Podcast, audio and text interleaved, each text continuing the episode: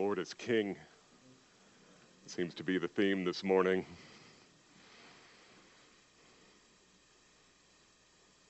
Let's talk to him.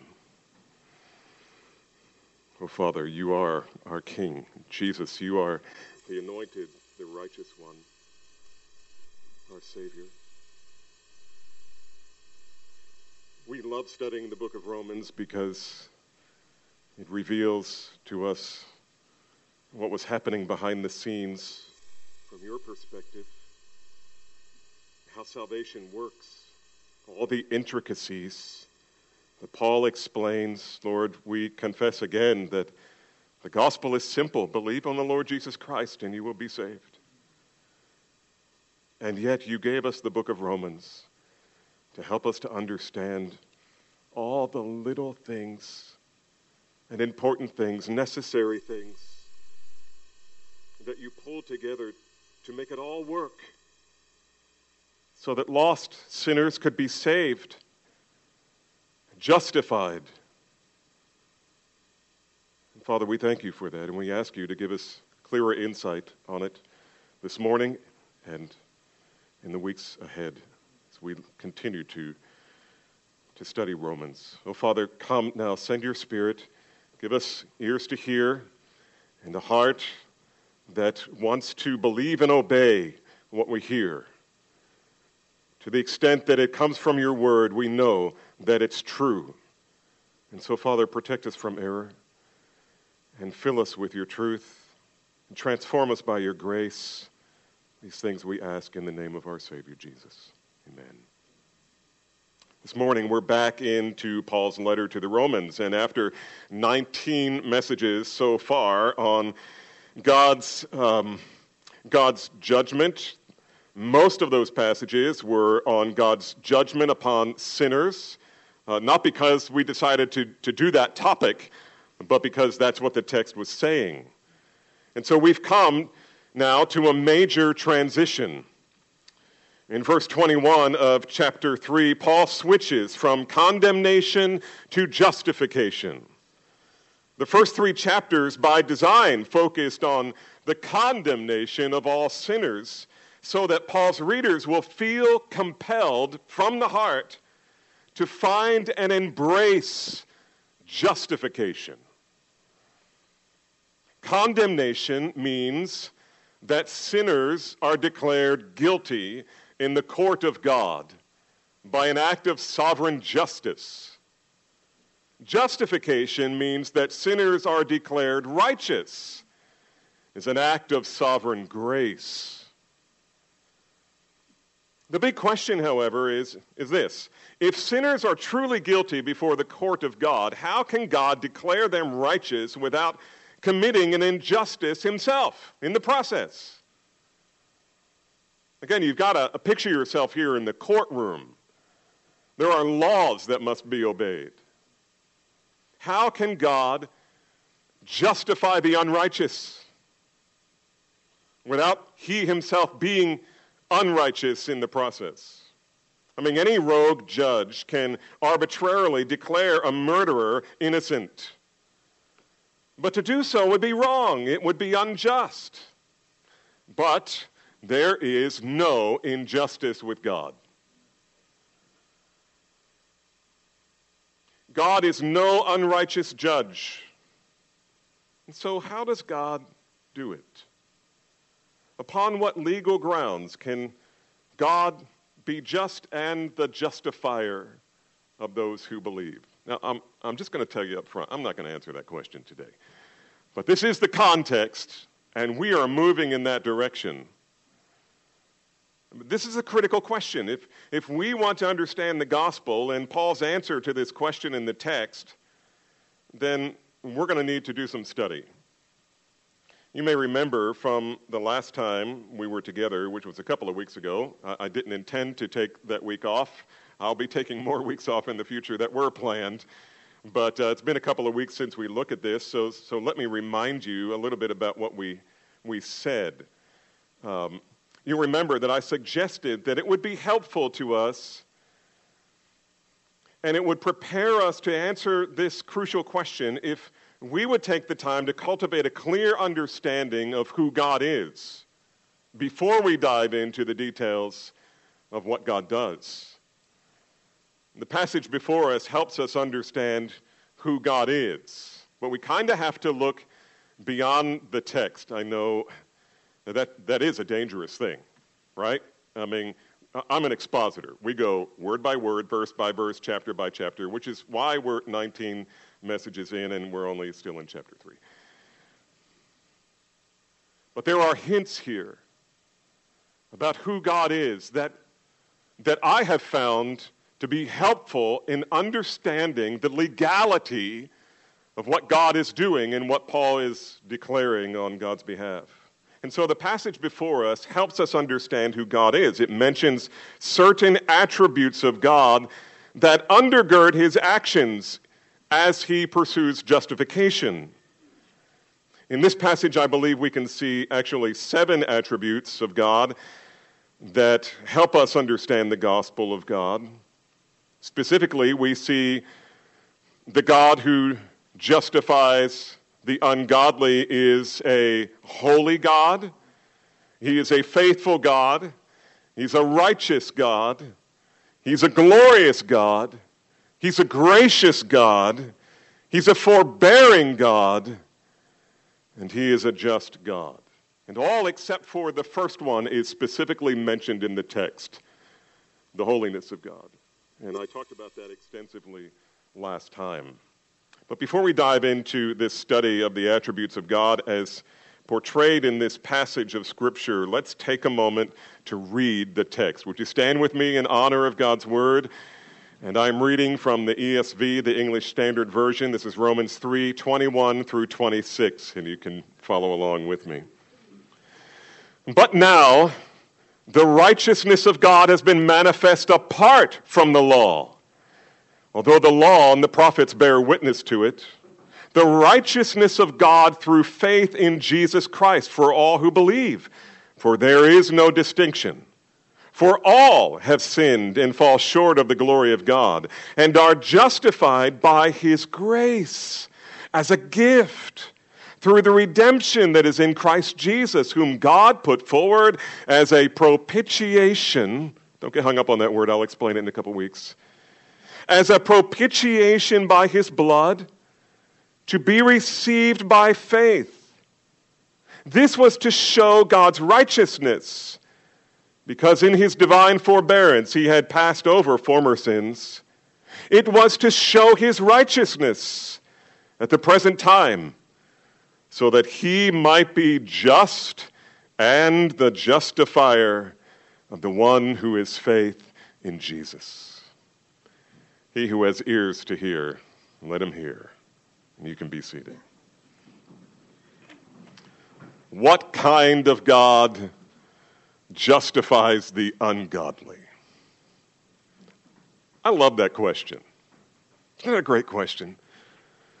You can nod your head or you can say amen or, or you can say, no, I just really don't think that's a great question. what kind of God justifies the ungodly? By way of review, a, a couple of things here. Number one, the God who justifies is a holy God. That God is holy speaks first not to his moral purity, but to the reality that he is absolutely distinct from everything and everyone, everything in the cosmos. There's none like him, there's nothing like him. One author writes There is a special kind of fear from which we all suffer. It's called xenophobia. xenophobia. Xenophobia is the fear and sometimes the hatred of strangers or foreigners, or of anything that is strange and foreign. And then he writes God is the ultimate object of xenophobia. He is the ultimate stranger. And when you are an unbeliever, you didn't like him. And if you were honest with the truth, he scared you. He is the ultimate foreigner. He is holy, and we are not. And that is a frightening proposition. because one day we will stand before him. Because God is holy, he is absolutely unaffected by the schemes of men. Of course, his holiness is characterized by moral purity, and, and it is the infinite holiness of God that makes all of his other attributes holy. And that means all of his judgments are holy judgments, and all of his actions are holy actions. It cannot be otherwise because God is holy. And so the God who justifies is a holy God. The other one we talked about last week is this the God who justifies is a faithful God. We see this in verse 21 there in Romans 3 where Paul tells us that the righteousness of God, which is shorthand for the gospel of God, is manifest through the testimony of the law and the prophets. In other words, the roots of Paul's gospel are the very promises of God found in the Old Testament, even as early as the book of Genesis and Job, which is probably older than Genesis. I think Paul wants his readers to understand that the gospel is nothing new. And this is not something that Paul came up with. God's promises of salvation start all the way back in Genesis, where he promised our sinful parents, Adam and Eve, that a son of Eve will come and crush the serpent's head, and, and he will bruise him on his heel. Later in Genesis, he teaches us through the narrative of Abraham that those who are justified receive their justification not by works, but by faith alone. Now, we don't have time to dive into that this morning, but thankfully, the Apostle Paul will when we get to chapter 4, which isn't very far off. I mean, relatively speaking. But most of chapter 4 unpacks justification by faith alone through the narrative of Abraham. And it is helpful and wonderful. But what I want you to hear, however, is that the gospel, the gospel promise of justification by faith alone, comes to us from the heart of a faithful God. And so the God who justifies is a holy God. He's a faithful God in the sense that he promised he promised a Messiah. He promised salvation. He, prov- he promised to provide a way for there to be forgiveness of our sins and, and reconciliation with God. And He has kept His promise.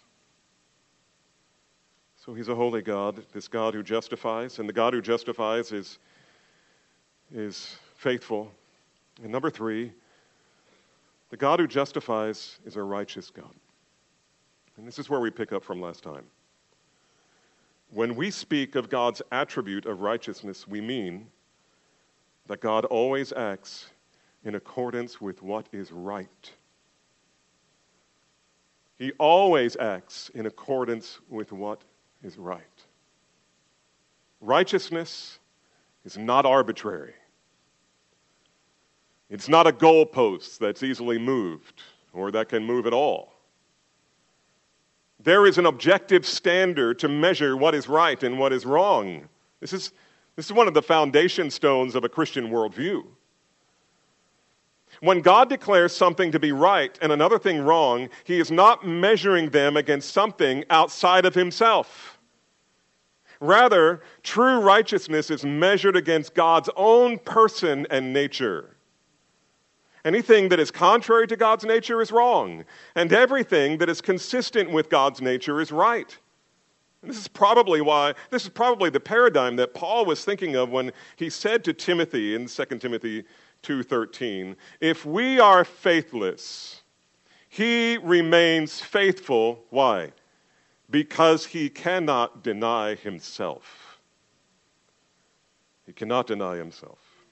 To do so would be to lie would to do so would be to be to to commit an unrighteous act. You see, beloved, the world determines what is right and wrong, just and unjust by the, the court of public opinion. And it seems to me that whenever the people of greatest influence successfully sway society's norms, it's always in the direction away from God. It's always in a direction. It's incremental. Sometimes we don't notice it so much, unless you're old like me and you can remember when our society's norms were a little closer to the righteousness of God. The few exceptions in society are, are the, the few times when God, in His mercy, sends revival through the proclamation of the gospel. Witness the Great Awakening that happened in the early and mid 1700s. It swept through Britain and, and the American colonies in, in the 1700s. And, and you probably hear me reference that uh, more often than I should from, from the pulpit. But, but I tell you, if you, if you read about it and study what God did there through Whitefield and, and others, it is truly amazing. And it's what our country desperately needs again. But God's view of righteousness never changes. Because God's nature is fixed. It is immovable. Theologians say that God is immutable, which means he never changes. He doesn't modify his moral law based on the whims of human preferences and feelings. God didn't get elected to his office. Nobody can elect him out. In our day, people speak of the new morality, right? But can I tell you a secret? There is no such thing. There is only various degrees of breaches of true righteousness. The psalmist said, The kings of the earth take their stand, saying, Let us burst their bonds and cast away their cords from us. That, that is, let us break free from the restraining law of God. You know what the next word, what next phrase says? He who sits in heaven laughs. The Lord holds them in derision. And then he will speak to them in his wrath and terrify them in his fury.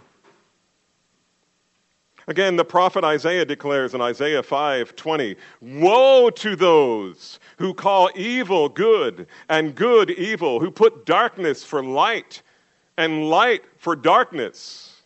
Now, let me just clarify something about this, this verse. Woe to those. Friends, when Isaiah uses the word woe, he's not telling his horse to slow down. The word woe is a pronouncement of judgment and a curse. Woe to those who call evil good and good evil. In light of all we've seen over the past year, over the past 10 years, over the past 10 days, does anyone still believe that the United States of America is not under the judgment of God? I mean, we don't have time to go back to Romans chapter 1 and 2, where God promised it. Beloved, it is here, it has begun.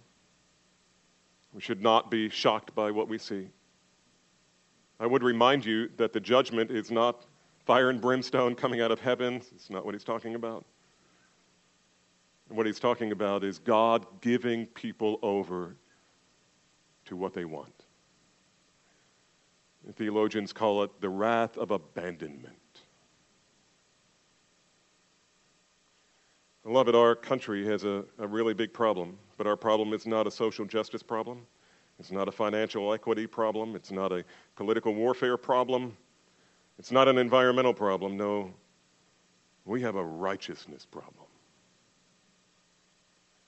You see, one day, sinful man and holy God will stand face to face before the throne, and it will be everlastingly determined who is in the right. Oh, my friends, there is a fatal error that I hear again and again when I share the gospel of Jesus Christ with people. Ask them why they think God would let them into heaven when they die and stand before Him. they will say something like this, almost invariably. Uh, they, they use a thousand different ways of saying it, but basically it all means this. Well, I'm not a bad person.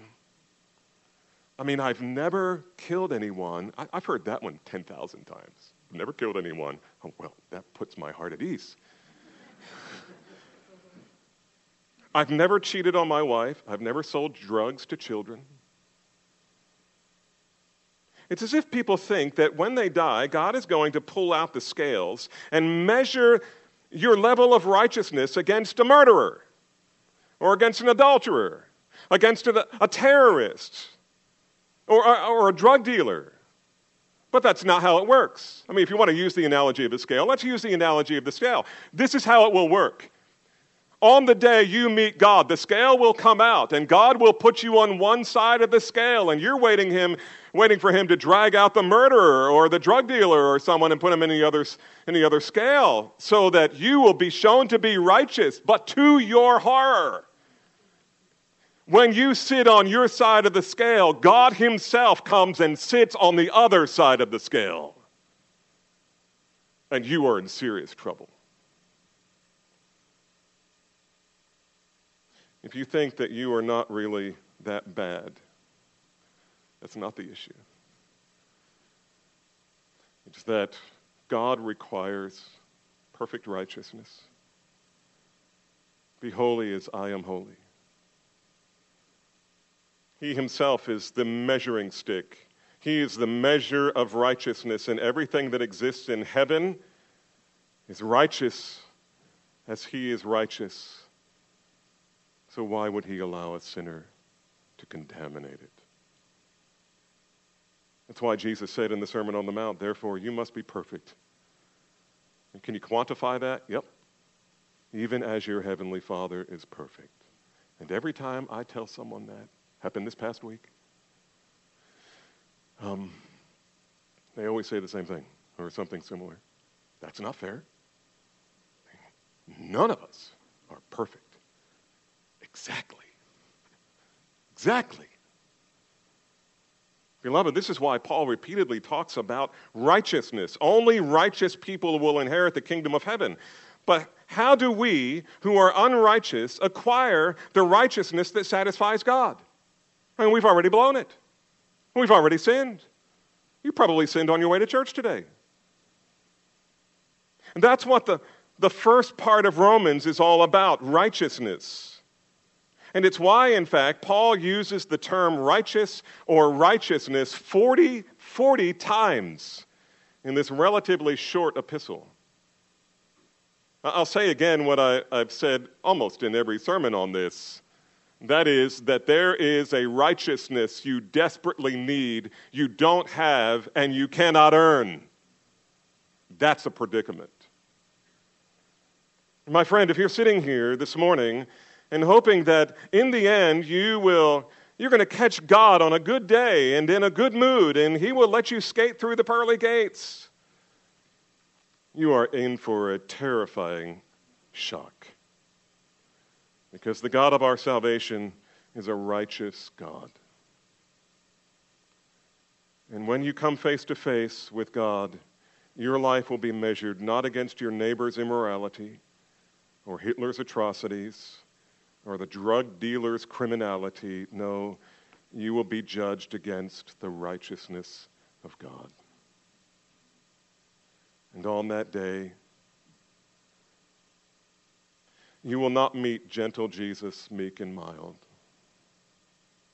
The Jesus you will meet is the same Jesus that the Apostle John talked about in the last book of the Bible, Revelation chapter 1 verses 12 through 17, and this is what we read. And then I turned to see the voice that was speaking to me, and on turning, I, I saw seven golden lampstands. And in the midst of the lampstands, one like a son of man, clothed with a long robe, with a golden sash around his chest. The hairs of his head were white, like white wool, like snow his eyes were a flame of fire. His feet were like burnished bronze, refined in the furnace. and his voice was like the roar of many waters. And in his right hand he held seven stars, and from his mouth came a sharp two edged sword. And his face was like the sun, shining in full strength. And when I saw him, I fell at his feet as though dead. This is not the Jesus you have always imagined. This is Jesus, the righteous judge of all things, coming in judgment.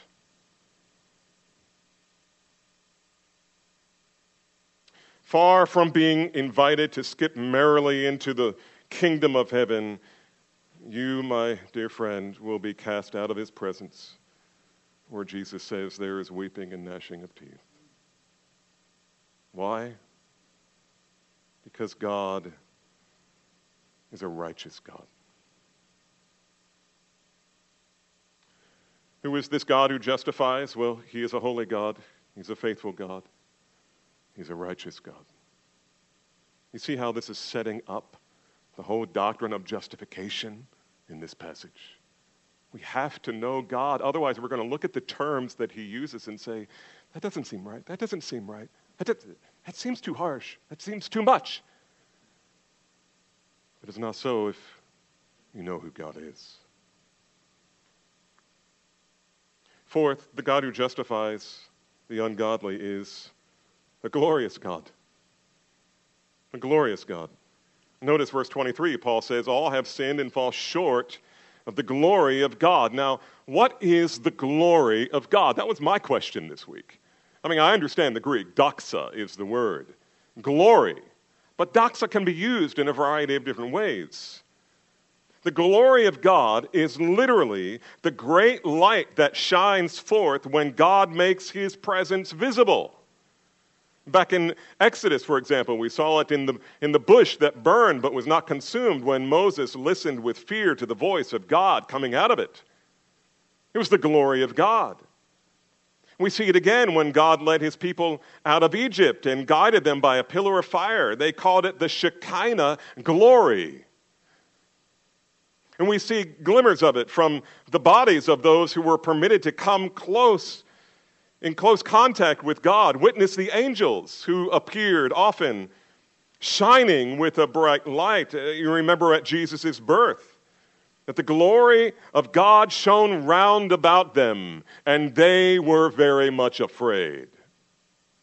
Or think of Moses, whose face shone with the glory of God after meeting and speaking with God, as it were, face to face. And, and we see it again in, in Matthew on the Mount of Transfiguration, where uh, Matthew 17, 2 says that Jesus was transfigured before Peter, James, and John, and his face shone like the sun and his clothes became white as light. This is the glory of God.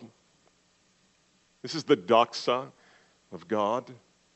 By the way, uh, Calvary Bible Church, back when we were Calvary Presbyterian Independent 27 years ago, every Sunday we would sing the doxology. You want to sing it? We won't have time later. Let's do it now. Praise God from whom all blessings flow. Praise him, all creatures here below. Praise him above, ye heavenly host. Praise Father, Son, and Holy Ghost. Amen.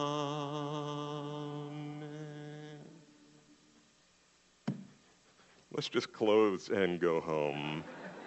That was beautiful. Some of you folks can really sing and harmonize. You know why it's called doxology?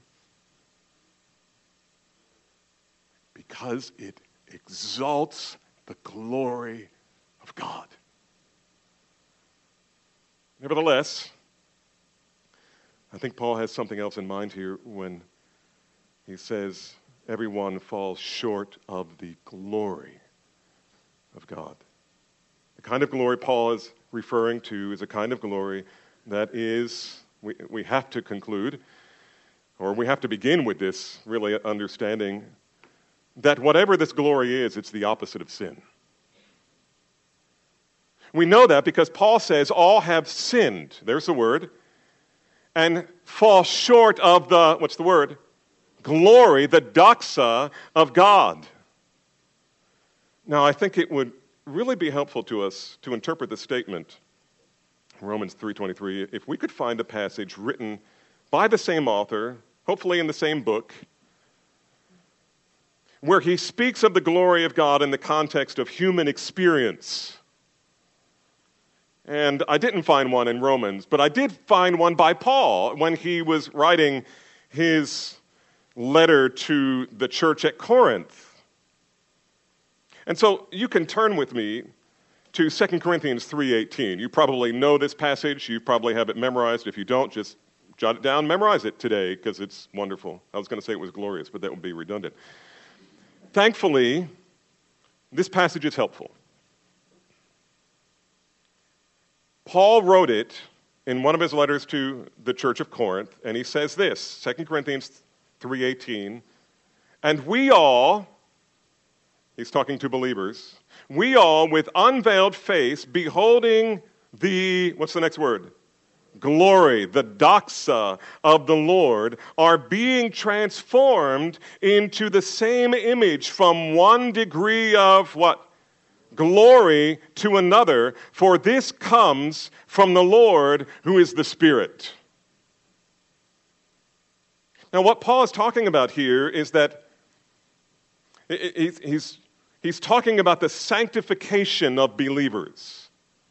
He's not talking about unbelievers at this moment, but you'll see how it fits.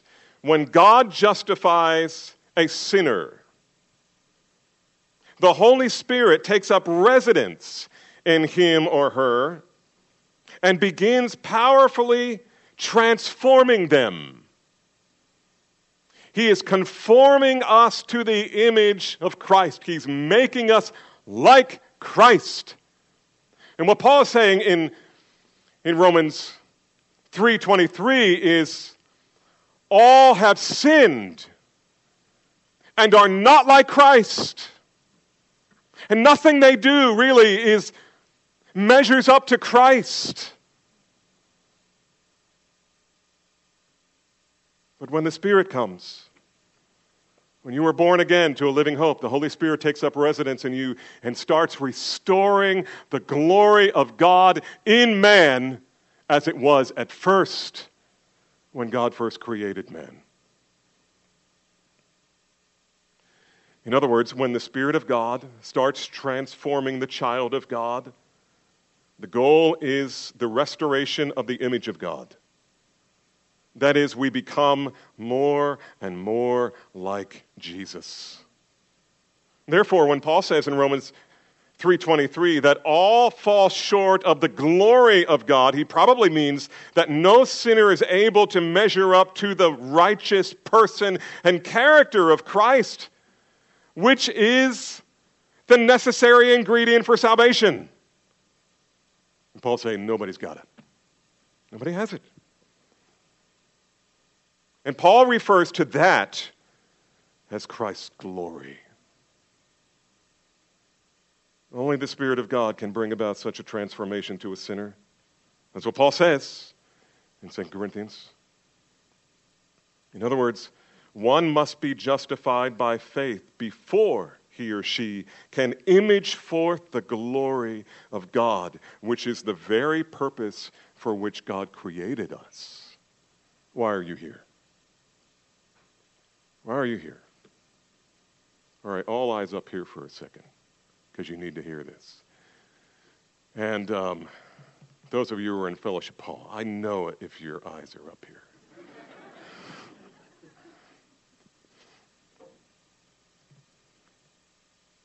The reason God created you was to show the world what God is like, to show the world what Christ is like, to show the world the gospel is like. In Romans 3:23, Paul says, nobody does that. Nobody can. Until the Holy Spirit transforms your heart. Think of it this way Jesus shows the world what the Father is like.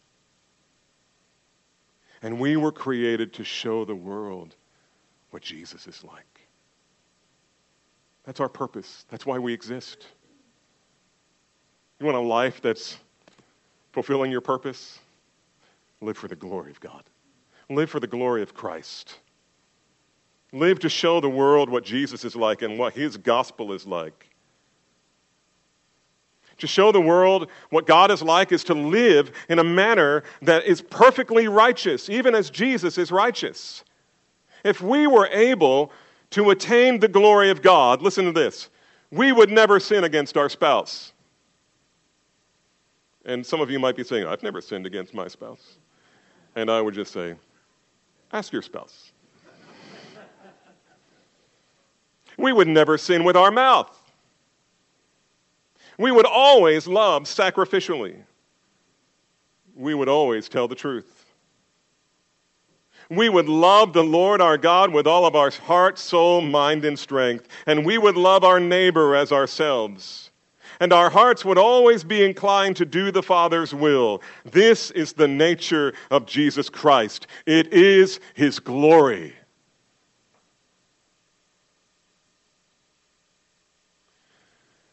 But all have sinned and fall short of that glory. Amazingly, those who have by faith received God's grace of justification will one day be fully transformed into the restored glory that was man's at the beginning. Paradise lost will one day be paradise regained. Holiness lost will be holiness regained. Righteousness lost will be righteousness regained. And everything about us will, be, will perfectly reflect the glory of God. So, my friends, let it be known that God who justifies is a holy God. He is a faithful God. He is a righteous God. And He is a glorious God. But there's more. If you have been taking all of this in as an unbeliever, you either have xenophobia, xenophobia, which is right now causing you to want to flee from God, or is provoking in you a hatred of God. Don't leave yet. Because the last thing we're going to talk about today is that the God who justifies is a gracious God. Notice with me what Paul says in verses 23 and 24. For all have sinned and fall short of the glory of God and are justified by his what? Grace. Charis. Some of you perhaps have a daughter named Charis. This is what it means. Grace. My wife's name is Chris. It comes from Charis. Grace. You're justified by His grace as a gift through the redemption that is in Christ Jesus. You see, the problem, the problem mankind faces is the reality that we all fall short of the glory of God. None of us are holy as God is holy. None of us are faithful as God is faithful. None of us is righteous as God is righteous. None of us fulfill the purpose to perfectly reflect the glory of God in this world. We all fall short. And if the Apostle Paul had stopped here, our situation would be hopeless. We would be without hope and without God in this world and forever. But listen closely, my fellow sinner. God is not merely holy, He's not merely faithful, He's not merely righteous, and He's not merely infinitely glorious. He is also a gracious God. The good news of the gospel, verse 24, is that sinners like you and me can be justified, that is declared righteous in the courtroom of heaven by God's grace as a gift, so that all the glory goes to Him This is soli Deo Gloria, to the glory of God alone.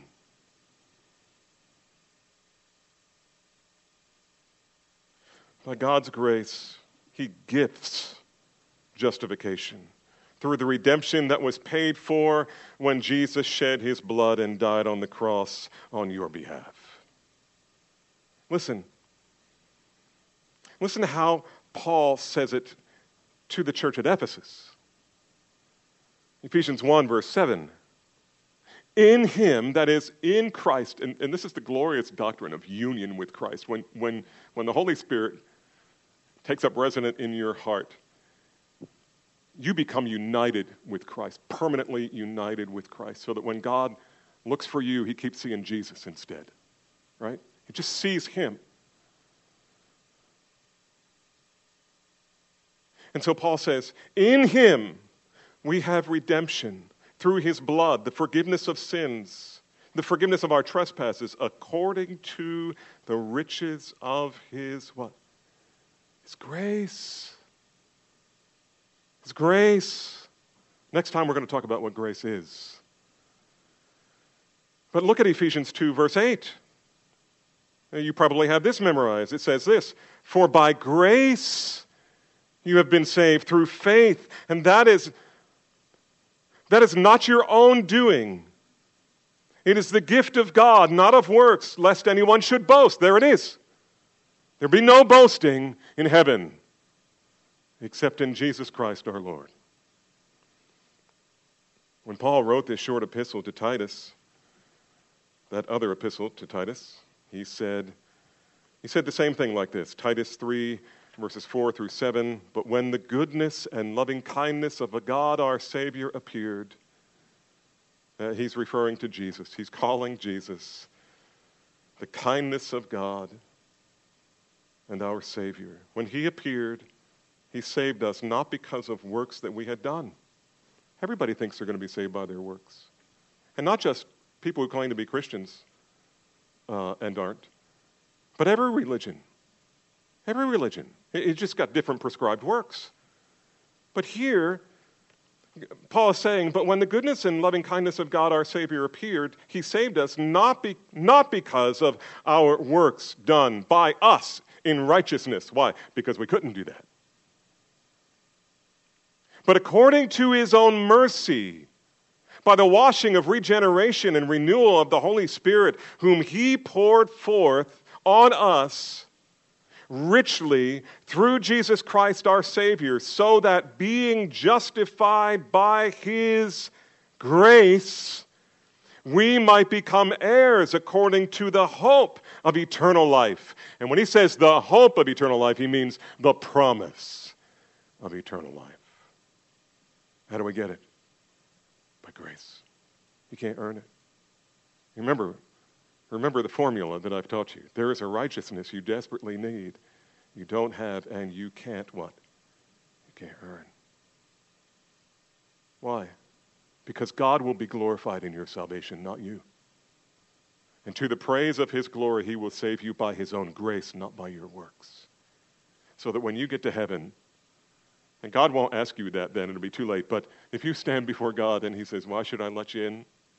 You say, only because of the blood and righteousness of Jesus Christ. Apart from that, I'm forever lost. Oh, my friend, behold the kindness of the Lord. He's not willing that any should perish, but that all should come to the knowledge of the truth. And this is the truth that though our sin merits for us only condemnation, the grace of God is greater than all our sin. The grace of God freely justifies us who believe, all who believe. Or another way to say it is that for those who believe the gospel, the grace of God shields the sinner from the wrath of God. Martyn Lloyd-Jones once wrote The Christian life starts with grace, it must continue with grace, it ends with grace. Grace, wondrous grace. By the grace of God, I am what I am, Paul says. Yet not I, but the grace of God which is in me. There is a single word that encompasses all the riches we find in Christ, and that word is grace. Grace. Oh, my friend, listen to what the Holy Spirit is saying to your heart right now. God is making his appeal through me as I speak. I implore you to be reconciled to God. Be reconciled to God. For God made him who knew no sin to be sin for you, that you might become the righteousness of God in him. God treated Jesus on the cross as if he lived your wicked, rebellious life so that he could treat you as if you had loved, lived Christ's perfectly holy life. You need the great exchange. You need Jesus to take all of your sin upon himself. And you need God the Father to give all of Jesus' righteousness to you. You're standing in the courtroom. It can happen right now. Everything is ready to go. But you must believe. You must believe. You must come to him with the empty hand of faith. And you must come with a heart that says, God, I have nothing to offer you but my sin. Will you receive me? Now, we don't have enough time today to look at the final two attributes that I had listed, but you can study them out on your own because we won't be coming back to that again next time. Next time, we're actually going to get into the text and follow the flow of Paul's logic, word by word, verse by verse, but you are much better prepared, I think, now to look at those verses and understand them because you have been reminded or have learned a little bit about who God is. Let's pray. Father, we I feel like we are on holy ground here this morning and that we are barely touching the hem of your robe in terms of understanding the glory of God in salvation. We worship you. We sang that doxology from the heart. We want you to be praised. We want you to become much and, and ourselves to become little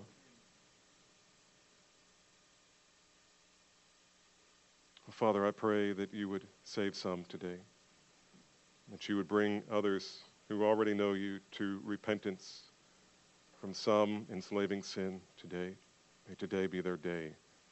May they find in Jesus Christ everything that the Father has promised in his word. Lord, we will give you all the praise forever and ever, for you are worthy. Thank you, Lord. We need this. I need this. Every time I hear it, I need it. And so, Father, change us, we pray, for the glory of our Savior, Jesus.